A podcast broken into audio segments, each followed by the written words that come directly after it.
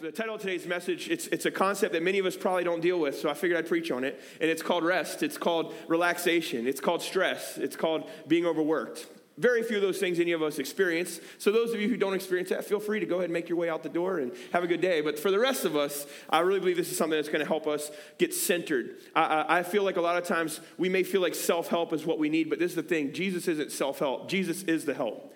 You know, I think a lot of times we say, well, if we do these things, things will change. It's not the way that it works. You can't do anything to make yourself change. You can position yourself for God to change you, but only He can do the real work that's needed. And so uh, I'm believing today's going to be one of those messages, and it's the title of today's message is Filled to Empty.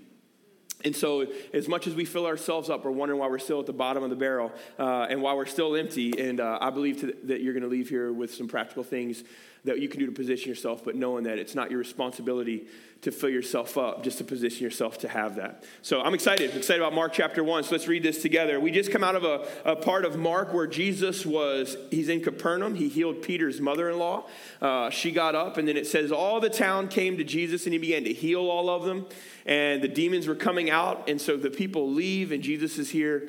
And so now he gets up, and he is uh, more than famous, and people want to know where he's at and what he's doing. And so the Bible tells us that he got up very early. And this is what it says in verse 35. It says, Very early in the morning, while it was still dark, Jesus got up, left the house, and went off to a solitary place. Now that disqualifies many of us very early in the morning. And it says, And he prayed, and Simon and his companions went to look for him.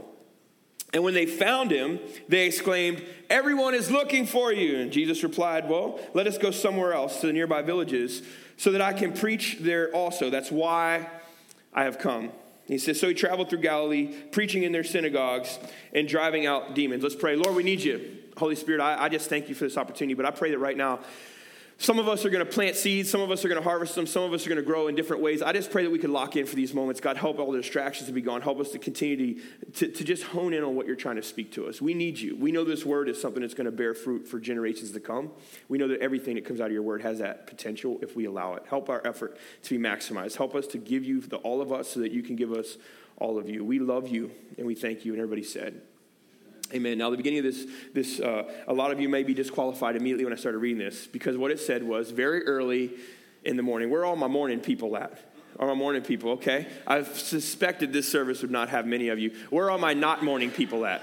right? You see what's funny about morning people is morning people are, yeah, man, we're morning people. We're up, we're singing songs, we're drinking milkshakes, throwing back coffee, couple monsters, Red Bulls. Like we're hemmed up, we're ready to go by the time nine o'clock hits. By the time seven o'clock hits, by the time 5:30 hits, morning people are up, they're sprinting, right? And the people who aren't morning people, they're just angry people, right? So they're like morning people. It's like you, you, you know, they don't even want to associate with you. It's like, are you a morning person? Oh, that's cool. Hey, man, I'll talk to you later. You know, they don't, I'm not really interested if you're a morning person. My wife, I love her. She's beautiful, and she's as beautiful when she wakes up as she goes to bed. But she hates mornings. And I can tell you this: there are times when I don't even wave to her in the morning or say hi because I, if her eyes are open, I can't tell if she's possessed or if she's actually. I'm just kidding. But I, I, I don't even, I don't even wave because if I wave and the slight bit of air were to be, uh, you know, moved and it hits her in the face to wake her up, then it's going to be a long morning for me. Like, I don't mess with her. I know this. Uh, you know, almost 16 years with this woman. It's going to be a short time. We're 20. I know some things about her. Number one thing is you don't mess with her until she messes with you. All right? You don't say anything to her, she says something to you. Why? She don't like mornings, and she don't like anybody in the mornings, and so you just let her go. The presence of God surrounds her, but it's not yet in her in the mornings. So um, she's not a morning person. She's been like that our whole ever since I've met her. She just doesn't like getting up. She doesn't sleep in late. She just doesn't want you to mess with her when she gets up. And so I'm like, i feel you. Meanwhile, I don't know what I am. I'm kind of like I get up I'm the same person that I get up as I am when I go to bed. I don't really know which one I prefer. I think I just go unconscious in the evenings. My body literally just runs out of energy. I fall away, wake up in the morning, and I'm good to go again. So there's not really an ebb and flow. I just kind of stay, I'm kind of like this uh, throughout my day. But the interesting thing about this verse is when you read it, he got up early in the morning and when it was dark. Now, how many of you know that when you get up early in the morning and it's summertime and it's bright out, it's a good feeling, right? If it's summertime and it's bright out and it's already warm, getting up, it might stink for those of you that aren't morning people, but you could say, if you're not a morning person, would you agree that if it's bright when you wake up, even if it's early and it's already warm out, that it's a little bit of a motivator to be able to get up early and go do something, right? Now, if it's the wintertime and it's dark and it's cold, morning people are still happy, but those who aren't morning people are now even more aggressive right? You don't, and now that it's dark and cold, to get him out of that bed and to convince him that it's okay to go outside, that it's safe, it's a whole nother level of aggression that takes place. And so, if you think about Jesus getting up in the morning when it was dark, we don't know the exact temperature, but I would say maybe it wasn't, maybe, maybe it was mediocre. We don't, we don't know. We'll give it a nice, a nice morning. But we'll say it was dark and he went to a solitary place. You know what's interesting about this scripture is that when it talks about the solitary places, there's a couple of things uh, that, that I think of. One, when I think of a solitary place, and actually what the word in, means in English is it's desolate, lonely, probably can't find it easily, barren, doesn't bear fruit, doesn't have plants, things you can eat. It's a solitary place, which means there's nothing you can find there. In this term, it means nothing you can find there except for God. No human likes solitary places. Nobody in this room, even if you're like, there's a lot of people in this room that are introverts, a lot that are extroverts, and there's some that are like me, you're an introverted extrovert. But then sometimes I'm extroverted introvert. It just depends. So I'm, a, I'm an introvert uh, when I want to refresh sometimes, where I just rather do something by myself without anybody around. There are moments I just want to be alone. Uh, and I even whether no matter what I'm doing, sometimes I just want to golf alone, and it sounds very lonely. But uh, honestly, I refresh like that. And then there's other times I just want to be around people to refresh. Anybody ever have those times you just want to be around people? Is there, anybody, is there anybody in here who can't refresh by yourself? You need people around. Okay, okay. So, but is there anybody in here who you would say I? Or even online, throw some hands up. Give me a throw a camel in there. I don't know if we got a camel, but I know there's got to be a camel emoji somewhere. If you're the type of person you say, I refresh when I'm by, I like people, but I refresh alone. Give me, give me some camels, and in the room, give me some hands up. All right? So a lot of us, there's a term, it's called introverted extrovert, where you actually love being around people, but you refresh alone. That's me. Um, I love being around people. I love throwing down with my crew, but if I don't have time to just be alone, I don't mind just walking a course for hours by myself and playing because for me, that's one of the ways that I can just be alone. And, and you know, what I find is, as much, as much as that's not a lonely place, a lot of times it is kind of a desolate place for me. There's nobody around, uh, there's nobody I can get to, it's quiet. I, am an active person. Honestly, I've tried the, the thing where I get down on my knees and I pray to God and I'm reaching in, oh, Lord, speak to me. God doesn't speak to me like that. Uh, when, I, when I hear God the most is when I'm active. And that's just my personal way, whether I'm walking a course for three or four hours by myself, or if I'm doing something alone. Uh, sometimes I'll be in my prayer time and I'll go for walks. Like if I'm active, I feel like I download a lot from God. I hear Him, and I think it's because I'm listening, because something's taking my mind off of my mind, right? It's a discipline. Somebody say, well, you just need to sit there and. No, I think it's personality. And I think some of you can do that. Some of you can sit there and just, mm, and I'll be sitting there sometimes doing something, and the Lord speaks to me, and I just can't stop writing. It's, it's, it's, but I know that what the Bible says is pray continually. So I have this connection, but there's a necessary place in your life. You got to get away the lonely places. And so what Jesus does is he's at the high of his fame. That all these accolades, all these things are happening with Jesus, and he's famous, and all these people are coming to his door. His social media is on blast. He's got hundreds of millions of followers, and he can't get enough, people can't get enough of him. And he says, I got to get up early and I got to get away. The, the, the thing about this that gets even more interesting is once Jesus gets away, everybody comes to him, right?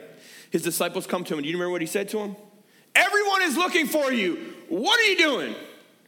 Your PR is going crazy over here. Your, your, your, your relations guy is losing his mind because the news won't stop asking him questions. We got merchandise sales that are happening. We got to go pick that up. You got an ABC interview at 4, you got an NBC interview at 4:15, you got Fox at 4:30, you got CNN at 4:45. Jesus, Come on. That's the intensity of the moment where everyone's looking for you. Do you remember last night? It was amazing. I mean, you see the demons gone? Dude could not walk. Did you see him walking today? Dude was skipping. Come on, we got more work to do. But Jesus gives them vision. He gives them vision. You know what he says to them? In his own way, he says, No. What he says to them is, Let us go somewhere else. Hold up. Did you hear what I just said? People are losing their minds. We did it. The kingdom is here, baby. We're about ready to hit it big. We're getting the new, you get a, you get a Lambo, you get a Lambo, you get a Lambo. I mean, the disciples were all about this, this, this thing's coming to this earth. And Jesus is, he's gone away. And there's these people clamoring for his attention. There's miracles happening. There's demons coming out. But early in the morning, Jesus got up while it was dark to go to a solitary place to pray. And the disciples, hey, everybody's looking for you. And Jesus says, y'all, listen, we have to go somewhere else. We have to keep moving. How could, how could Jesus say that to a group of people whenever Jesus was at the, the height of his movement? How could he say, hey, we're going to have to go somewhere else? Because he went to the solitary place and he heard from God. See, Jesus knew what his mission was when he came to this earth. And people were always trying to push his mission back to being famous. They were always trying to push his mission back to being an influencer. They were always trying to push his mission back to what everybody else wanted him to be. And that's the deception. A lot of us think that we're what God wants us to be, and we've just become what people wanted us to be. And we don't realize that we're stuck in Capernaum, and he had two, just in Galilee alone, there was more than 250 towns. And Jesus is saying, No, I've spent time with my Father this morning in a solitary place when y'all were still asleep, and it was dark out, and I'm here to tell you we have to go somewhere else. Why? Because that's the vision. The vision God gave me is still fresh because I know what it's like to get up first thing in the morning and to go. Now, listen, you're not more spiritual if you get up early in the morning and pray. That's not what I'm asking you to do. What I'm telling you to do is you have to find a desolate, solitary, barren place in your life continually so that you can fulfill what God's got for you or just connect with Him. We make Christianity so much about doing what God has for us. What is that? That's an inward thinking.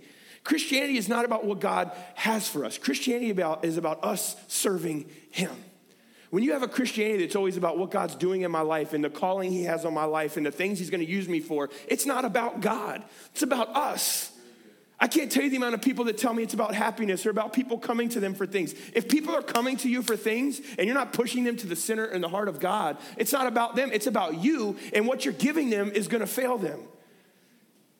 And Jesus is saying, listen, we have to go. And they're thinking, have you lost your mind? We have to go somewhere else. And then he goes on to tell them, that's why I've come. So he says, this is the vision, and let me help you understand the calling. And in your life, everyone's always gonna be looking for you. You're gonna have kids looking for you, you're gonna have teachers looking for you, you're gonna have sports coaches looking for you, you're gonna have spouses looking for you, you're gonna have businesses looking for you, you're gonna have people that you work for that work for you looking for you. You're gonna always have people looking for you. And unless you have a desolate place where you can go that seems barren and lonely, but you know God is there, unless you have that place, then I promise you, you're not gonna have the courage to stand up and say, We have to keep moving because that's not why I'm here. Jesus understood the purity of his calling because God told him, not because he was Jesus. He understood because he understood God's heart. God inhabits the lonely places.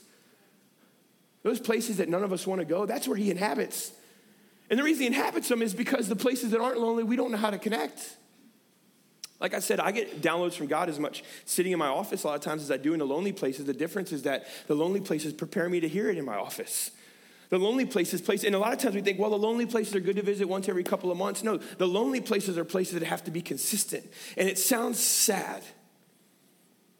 It sounds really sad to go to the lonely places, but the reality is it's because you don't understand the, the lonely place. You don't understand the desert place, the barren place. Do you remember what happened at the beginning of Mark when Jesus got baptized in water and he came out and God said, This is my son whom I'm well pleased. And then he went into the wilderness for 40 days to be tempted by Satan.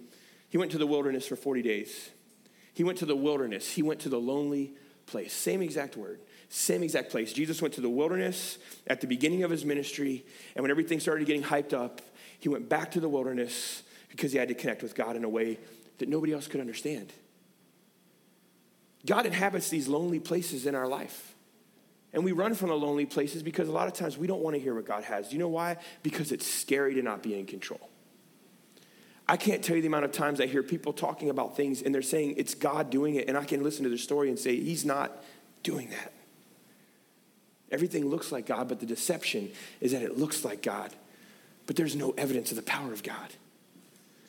They haven't been to the lonely place. You're telling me God's going to do? You, have you been to the lonely place? Have you, do you know what that looks like as a couple? Are you in the lonely place together? You see, that a lot of times as a couple, if we're insecure in our own relationship, we'll say, we'll do this together. And God is saying, no, no, no. I need each of you to do this apart so that you can do it together.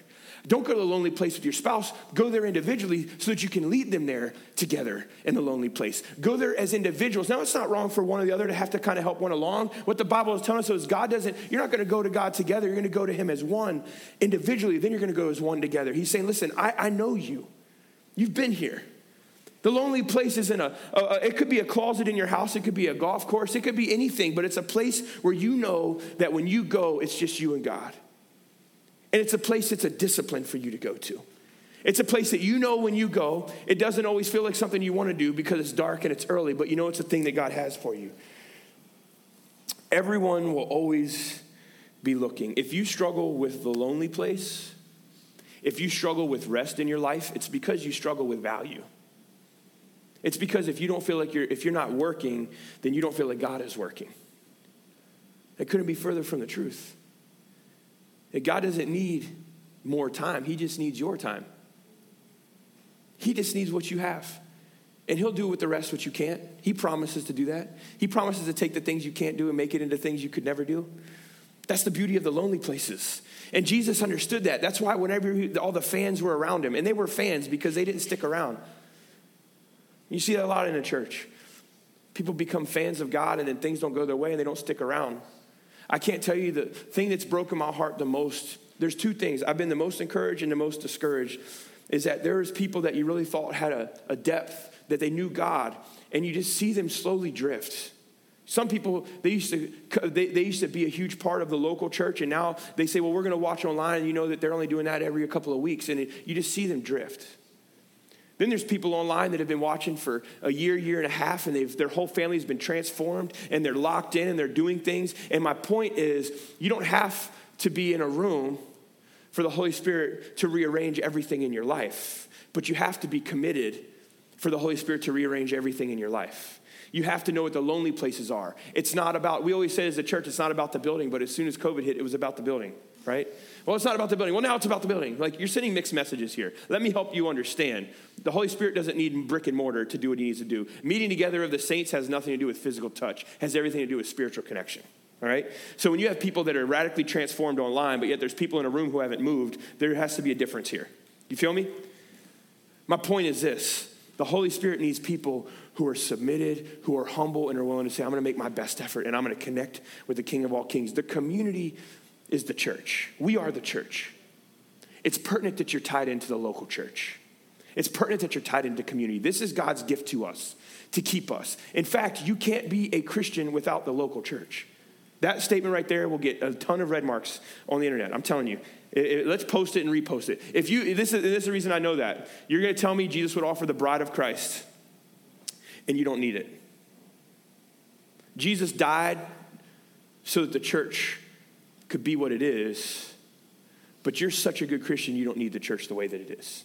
It doesn't work like that. There is nobody that is strong and powerful and effective that doesn't have the covering of a local church. It doesn't exist because that's not the way God set it up. God set it up so that you'd have an authority and that you would have a place where you could be the body. And if you don't have a place where you could be the body, your power doesn't exist. You can't walk in the goodness of God. And watching people deteriorate, and it's easy for me to see they don't have the lonely places. I absolutely stand by that. That's a biblical concept. You can't follow God without the bride of Christ. How hard is it for those of us that are in the church all the time?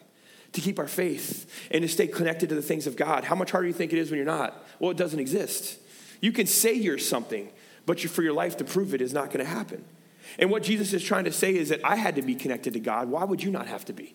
He is the church. Jesus was the thing that died so that this could all happen. And if he needed that solitary place, then what does people who have a local church think we don't need that for? What, what, what is the purpose? And in Mark chapter 1, verse 40, Jesus says, Hey, we're not going to stay here in Galilee and just do this. We actually need to go. We actually need, there's more than 250 towns just in Galilee. We've got to go and preach the gospel. And as soon as he says it, Mark chapter 1, verse 40, it says, A man with leprosy came to him. And it says, and it begged him on his knees, If you're willing, can you please make me clean. Now you're talking about a group of people that people would push outside the city, they would throw rocks at, keep stay away from me because their bodies were rotting off, and if they were to touch you, you would get that same disease. They'd be treated a lot like they'd be treated today, probably even worse today. Now that we have vehicles and we have uh, big time weapons, I mean, it would be a, a, a very, very ugly thing. And it says Jesus was indignant or compassionate. He reached out his hand, he touched the man, and he said, I am willing Be clean. And immediately the, leper, the, leper, the leprosy left him and he was cleansed. Something you need to realize in your life when you're praying for miracles and you're praying for God to do it and you're frustrated and you're overwhelmed and you're believing God for something that you don't know He's ever going to do and you're not sure where everything fits, you need to realize that Jesus is willing. And when the man came to him on his knees and he begged him, he says, I just, I, I, can you heal me? And Jesus was compassionate, indignant. He said, Yes, I'm willing.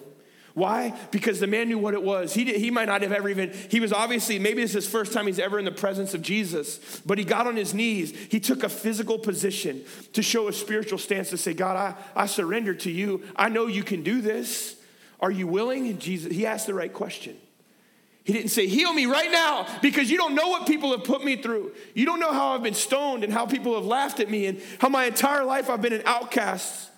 You don't realize the people I thought were my friends were just making fun. The family that I thought was going to be there forever hasn't talked to me in years. I'm sick and tired of eating scraps from the sewer. I'm sick of starving. I'm sick of the cold nights and the wet afternoons and the hot days. You owe this to me. But he went to Jesus on his knees and said, If you're willing, I know you don't have to, but if you're willing, would you heal me? He said, You better believe I'm willing. You get it. He said, I'll make you clean. And in verse 43, Jesus sent him away at once with a strong warning. See that you don't tell this to anyone. How many of y'all think a leper that's no longer has leprosy is not going to be noticed by everyone? Don't tell anybody. Jesus knew, but Jesus was willing to put his privacy aside for the miracle that this man wanted because he knew that this man was in a place where he could receive it. And he said, show, But go show yourself to the priest and offer sacrifices that Moses commanded for your cleansing as a testimony to them. Instead, he went out and he began to talk freely, spreading the news. As a result, Jesus could no longer enter a town openly. So the man said, Are you willing? He said, I'm willing. He said, Don't tell anybody. He told everybody. And then Jesus couldn't go anywhere. And he says, So Jesus instead went out and began to talk freely, spreading the news. And as a result, Jesus could no longer enter a town openly, but stayed outside in the lonely places. Yet the people still came to him from everywhere. Now, this is the part that I need you to see. We think because we work overtime, because we're out here grinding and building and growing, because we're making the money, because we're, we're building things, because we're moving into homes and we're buying cars and we're, our kids are in sports, we think that our efforts are going to produce something that the world is going to know about. We're reading a story right now that Jesus did a miracle for one person. And yet it forced Jesus back to the lonely place, the place that many of us don't want to start at. Is that fair to say? Many of us don't want to start at the lonely place. It forced Jesus back to the lonely place. And when he got back to the lonely place, it said, Yet the people still came to him. So now, before in the lonely place, Jesus was out there and the disciples came to him and said, Hey, we got to go. Things are rolling. We've got interviews. The PR is happening. Now we have a place at the end of the story where Jesus, he has to go to the lonely place, but now all the people are coming to find him. And this is a picture of what happens when you understand the lonely place. You're working with 100% of your effort and you're going to get 5% of what you could have. When you work with God's effort, you're not going to be able to contain what he wants to do. And the people are going to come to you because I love how it says, yet the people still came to him. And it was tons of people. Why? Because you don't have enough time to fulfill what God has for your life. You don't have enough goodness to fulfill it. But God will do it through you when you say, God, I'm going to leave my hands off of it and I'm going to go to the lonely places and the desolate places. I'm going to stop trying to figure this all out and I'm going to surrender to you. When you do that, everything changes. And you might say, well, what's the how?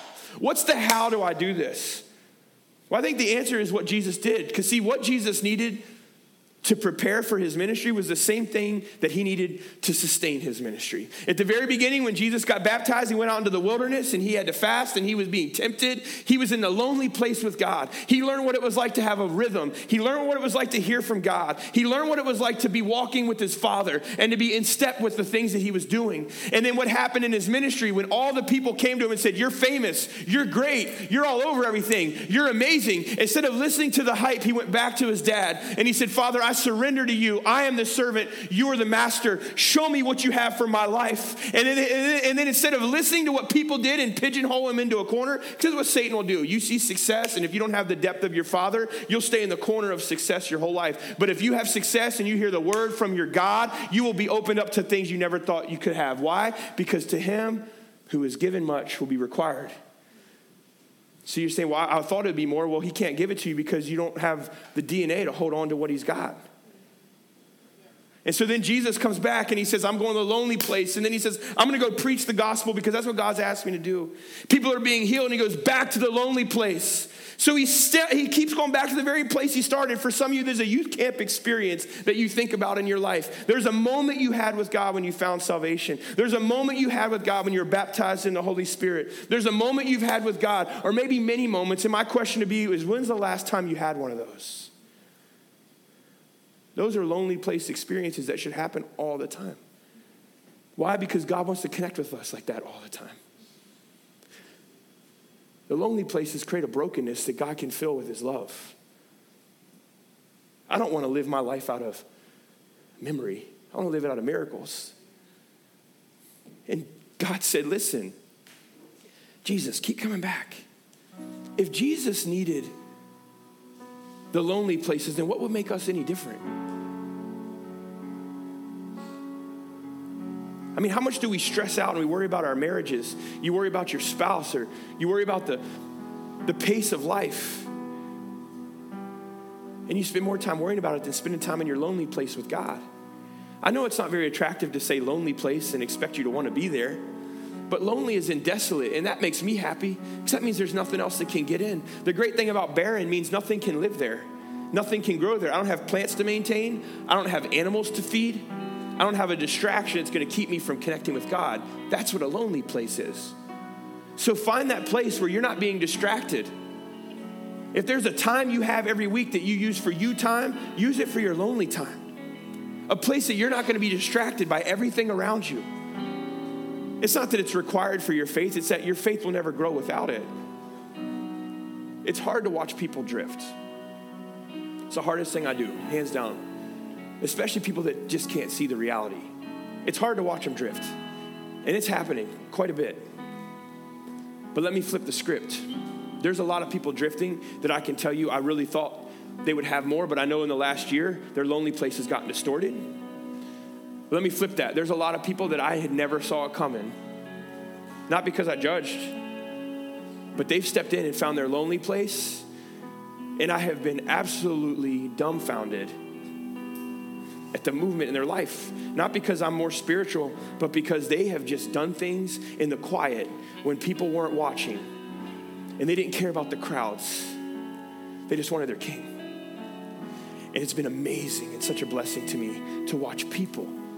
Stories about people online that are using fireplaces as altars. People that are talking about the carpets in their house worn down from where they worshiped. They're creating altars all throughout their homes. And we're creating altars right here in these rooms, watching you chase the things of God. Some of you on a Wednesday night when the room was full, you went to a lonely place. The room was full and you were in a lonely place with God, a deserted place, a place where you knew you were safe. And it was incredible to watch and it was incredible to be a part of. But those moments aren't sacred for church moments. They're not sacred for moments where we're on the screen. Those moments are meant to be moments that we experience with God all the time. I had moments like that all the time in my life. And what I'm realizing now is that those moments weren't just for me. Last night we had a conversation with our boys at dinner. And I was telling about a time that Casey and I had no money. It was a long period of time. And somebody gave us tickets at the time to Washington football. And we had these tickets in a parking pass. And we went to the game and we had a great time. It was an afternoon game and we didn't have any money, so we weren't going to pay for food. And we were, we were living about an hour and 15, hour and a half from the stadium. But we knew that we didn't have any money for it, so we were just going to go home. And we didn't realize there was two hours, two and a half hours worth of traffic outside the stadium that night. That's all right, we'll eat at midnight. We didn't think nothing of it. And this lady walks up to us in the stadium as we were walking out, and she says, Hey, have, do you guys want something to eat? Thinking, Sure. And she says, Well, I have a bunch of food. And she hands us this big old, somebody that works for the stadium, this, this huge thing of food. And I turned back and she was gone. I'm just kidding. That didn't happen. But she said, You want all this food? I said, Sure. And we took it and we were throwing down. And we sat in the car for two and a half hours waiting to get out of that parking lot. And we get home, we look at each other, and I told my boys the story. And Caden says, Wait, so you didn't have money for the tickets? Or you bought the tickets but didn't have money for food? I said, Dude, somebody gave us the tickets, somebody gave us the parking pass, and somebody gave us dinner while we were there. I said we had nothing, and I was a young evangelist trying to figure it out. And we were, I was on the road. I wasn't making hardly any money, and we were just starting our ministry together. And God was saying, "Hey, I know the things that you delight in, and I delight in you. So I'm going to give you some stuff. I'm going to let you enjoy life a little bit." We told him a story about a bag of quarters that we got when we were married, and many of you have heard this story. This, quarter, this bag of quarters. Remember the state quarters everybody was collecting? Well, this lady in our church had collected all of them, and she gave them to us. And we had this giant bag of quarters, and I thought, "What am I going to do with a giant bag of quarters?" And I put it in our closet when we got to Missouri, and we were RDs, the resident directors at a university, and we had no money. And so every weekend we ate gourmet hot dogs and macaroni and cheese. Gourmet is in your chef right here was creating a little chef creation. For four years, I would dig my hand in that bag every weekend, and I would take the quarters across the street to the local price cutter and buy our mac and cheese and our hot dogs. And for four years, we never ran out of quarters. And I looked in that bag the day that we moved, and there was a little roll of quarters. And I knew God was faithful. Just like He multiplied the oil for the widow, He was multiplying quarters so that we could survive for four years. I was traveling, I was on the road. There wasn't this great thing. And now I look at when I go to a Washington football game, I have a card, and this card has money on it. And I swipe it. And that's just as much of a miracle as when somebody hands me food. Why? Because God's provided it. I can pay for my food now. I can pay for my tickets now. But when I swipe that card, it's His. It was His money. It's His thing. He's let me stewarded it. And he's given me the opportunity, but that's still a miracle every time I swipe. Why is it a miracle? Because I lived for seven years where we couldn't swipe a card. And so when I swipe a card, there's never a time I take that for granted, having money in my bank account, because I know what it's like to have nothing. I know what it's like to believe for God for everything we had with food and with our kids and not be able to make payments. I know what it was like to trust in God and watch miracle after miracle after miracle after miracle after miracle in our life. And what I realized is that those stories just weren't for us, they're for our kids. Our kids, even Asher, our four year old, with his mouth open, hitting his chest, and chili falling out, just staring at us. Amazed at what God has done in our life. Why? Because when we were at Evangel for four years, I had a desolate place in the back of that apartment that I went to every day. And I wept and I cried and I connected with God because when I wasn't on the road, I had nothing else to do. And now I can tell you it created the foundation for everything that God wants to do. I don't hold Palms Church tightly in my hand. I don't hold my home or what we own tightly in my hand. Tomorrow, if God stirred my heart, I would leave all of it. I'm not leaving any of it. But the reason is because you're not mine. What we own isn't ours, we're entrusted. And the minute people start to take ownership, is the first sign that they don't understand the solitary places. You've fallen away from your quiet place. It's not ours. You can walk into our house, say, man, it's beautiful. Say, yeah, God's a good builder. We didn't do this. Let me tell you about the story. We had nothing to eat but some quarters. Let me, let me tell you the story. We went to the, the game. In that season of our life, we had games to, we had tickets to Nationals, we had tickets to Washington. In fact, I had one game where I had more than two people give me tickets. Now, not, I know we're not any good, but that's not the point. I've watched God over and over do miracles in my life. And I know it's kisses from a dad who says, just stay in the desolate places because that's where I'm at. I'm inhabiting those quiet places that don't make any sense. People look at my life and they think, man, this dude's crazy. He's all unleashed and he's just, you don't understand. My life was created in the darkness. And in the mornings, I like the darkness. You know why? Because when the workouts are over, you go outside and you can lift your hands and say, God, the sun's not up yet. And I just want to let you know I'm the servant. My master. Today I give this to you. And I remind myself every day. I told you that last week, and I'm telling you again this week. When you get out in the dark before your day has started and you confess what He is, you understand the desolate places, the dark places. I'll tell you why a lot of us stay away from the dark places.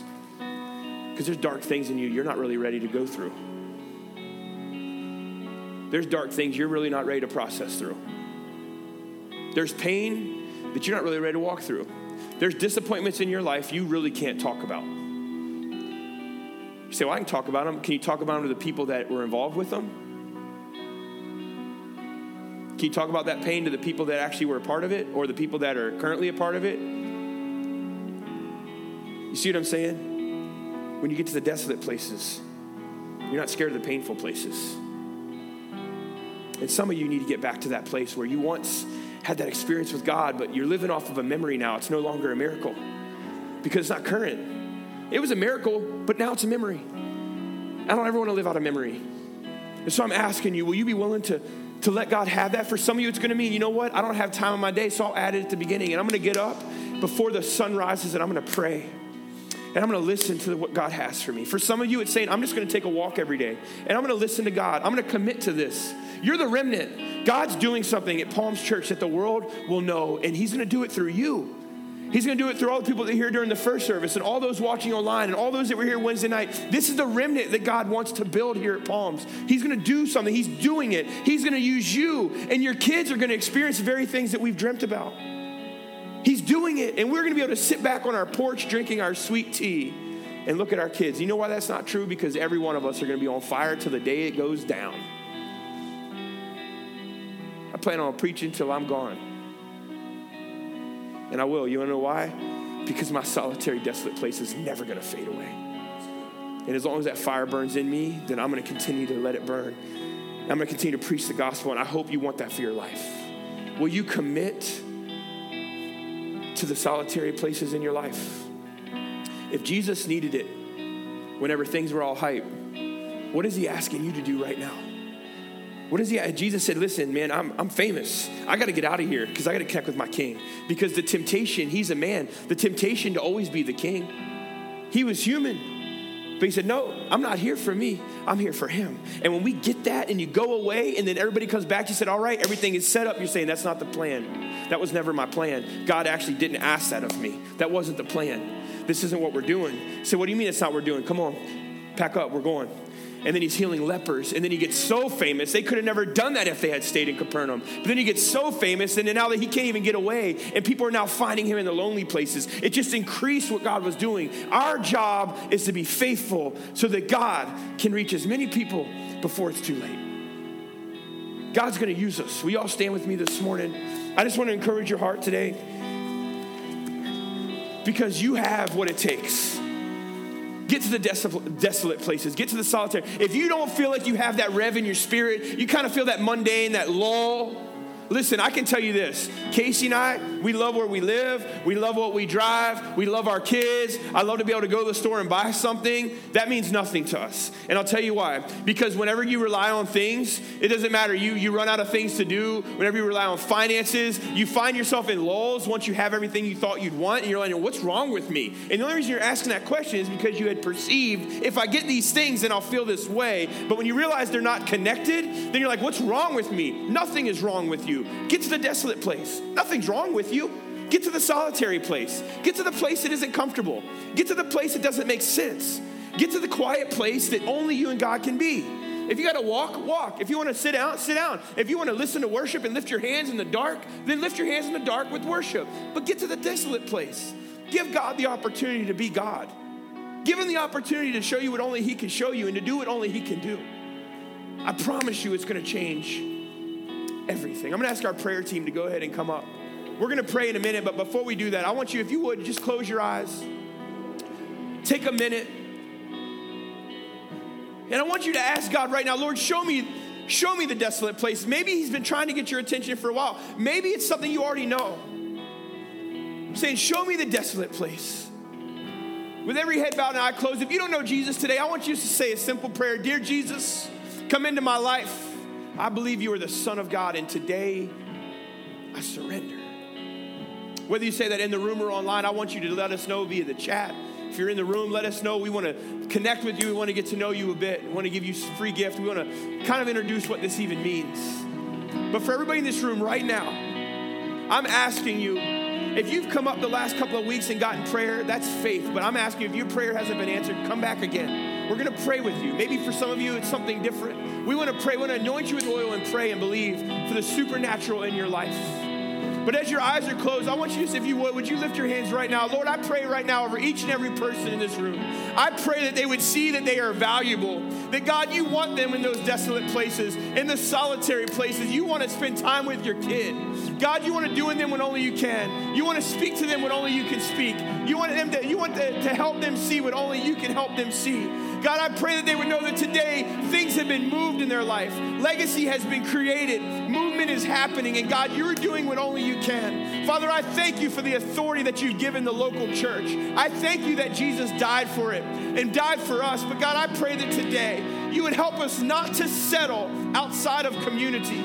But God, help us to live in those desolate places with so many, in those solitary places that are quiet, that we can grow in our faith. But Lord, today I pray for each and every person, whether that's Bible time in the morning or prayer, or God, maybe it's adding to their day, that they would give you a desolate place in their life to know that you have so much. But God, it's when we're not focused on our calling, but on our Creator, is when those things happen. God, that you want to use our life, you want to heal wounds, fix the brokenness, we surrender to you and we thank you. We recognize right now that you are everything and more that you promised to be. And we give you all that we have. We know that Jesus started in those desolate places, and those places are what sustained him throughout his ministry. Help us to never get away from the miracles. Help us to never get away from those places in our life. Thank you for the remnant. Thank you for the group that says we will stand and fight for the next generation. We will fight and we will make markers in our life of miracles We'll make altars in our life where our kids will know that God moved right here. And we thank you. We praise you. Come on, let's sing this. And if you would, come on, let us pray for you